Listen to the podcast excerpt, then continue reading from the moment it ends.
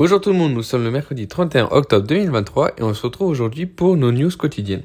Au niveau du secteur automobile aux US, on a le syndicat UAW qui a mis fin à 6 semaines de grève après un accord global avec Stellantis, Ford et General Motors.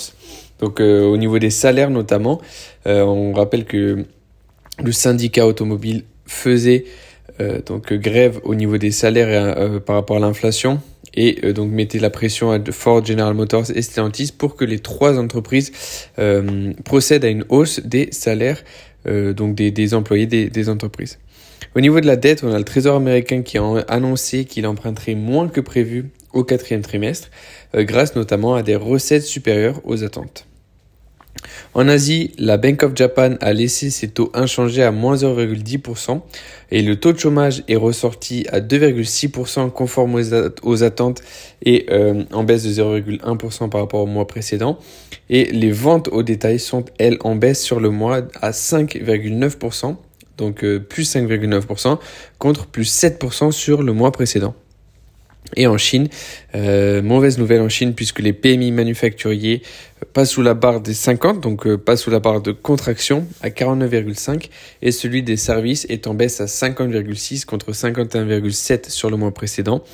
Et donc l'économie est encore en difficulté alors que les chiffres du mois précédent suggéraient une, une légère en tout cas reprise et donc les, les chiffres de, de ce mois, donc du mois d'octobre, euh, viennent euh, complètement fausser euh, l'espoir des, des, investisseurs et donc à voir comment l'économie chinoise se comporte dans, dans les mois à venir. Au niveau de la microéconomie, on a On Semiconductor qui warn sur les résultats. Le titre perdait moins 22% après l'annonce. Et donc ce warning a eu un effet sur d'autres entreprises du secteur telles que pardon, Infineon ou bien STM Microelectronics. Apple qui présente trois nouvelles puces pour ses Mac euh, des puces euh, assez puissantes. Et on attend donc jeudi le résultat euh, de, de l'entreprise, alors que l'entreprise revoit sa chaîne d'approvisionnement et s'éloigne de Pékin.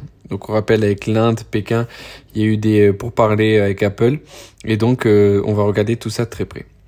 Bouygues confirme ses prévisions annuelles. SES e dépasse le consensus sur le chiffre d'affaires au troisième trimestre et confirme ses prévisions. Thales confirme ses objectifs avec un chiffre d'affaires en hausse sur le troisième trimestre, mais un repli des commandes. Donc, bonne, euh, bonne nouvelle au niveau de, de, maintien des prix, donc la force euh, de, de, de l'entreprise à, maintenir une politique de prix élevé, mais mauvaise nouvelle au niveau des commandes qui peut avoir un impact dans le futur. Et deuxième nouvelle au, niveau de Thales, euh, la Commission européenne approuve la cession des activités de signalisation à Hitachi.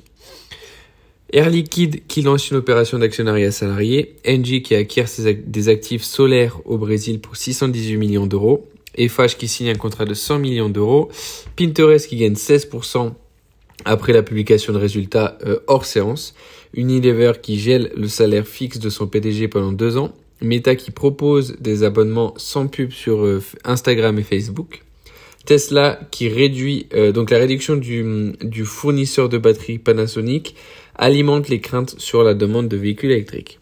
Et donc le titre souffrait hier en bourse. Repsol suspend son plan d'investissement dans l'hydrogène en Espagne en raison d'incertitudes fiscales. Et enfin, Nvidia qui teste des chatbots dans le processus de conception de puces pour euh, utiliser davantage l'intelligence artificielle et tirer euh, profit des bienfaits de l'intelligence artificielle. Au niveau des indices, on est euh, avec un CAC qui a clôturé à plus 0,9 DAX plus 0,6 et IBEX stable, ce qui nous donne un stock 600 plus 0,6. Le S&P est en train de gagner plus 0,4, Nasdaq plus 0,2 et euh, le Dow Jones plus 0,2 également. Shanghai a clôturé ce matin stable, Hang Seng en baisse de 1,8 et Nikkei en hausse de 0,6. Le MSCI World est en train de gagner 0,94%, Gold en baisse de 0,8, l'Eurodoll en baisse de 0,4 et enfin le Brent en baisse de 1,4 à 85,09 le euh, baril. Euh, le 10 ans US est stable à 4,87% le yield et enfin le VIX est lui en net baisse à moins 6,9 euh, donc euh, le VIX est à 18,39 points. On repasse sous, le, sous la barre des 20 points de base, euh, ce qui montre que la version risque est donc pas passée, mais en tout cas est en net baisse, puisque de 1, on a le, le Trésor qui a annoncé qu'il emprunterait moins, et là on est dans l'attente de, des politiques monétaires, on a des, des entreprises qui ont assez bien publié. sauf la Chine, pour le coup, qui a publié, la seule mauvaise nouvelle, ça revient, c'est sur la Chine qui a publié des données économiques en baisse et donc une économie qui, qui a du mal depuis le début d'année à repartir. On n'a toujours pas vu la relance économique de la Chine. C'était tout pour moi aujourd'hui et on se retrouve demain pour nos news quotidiennes.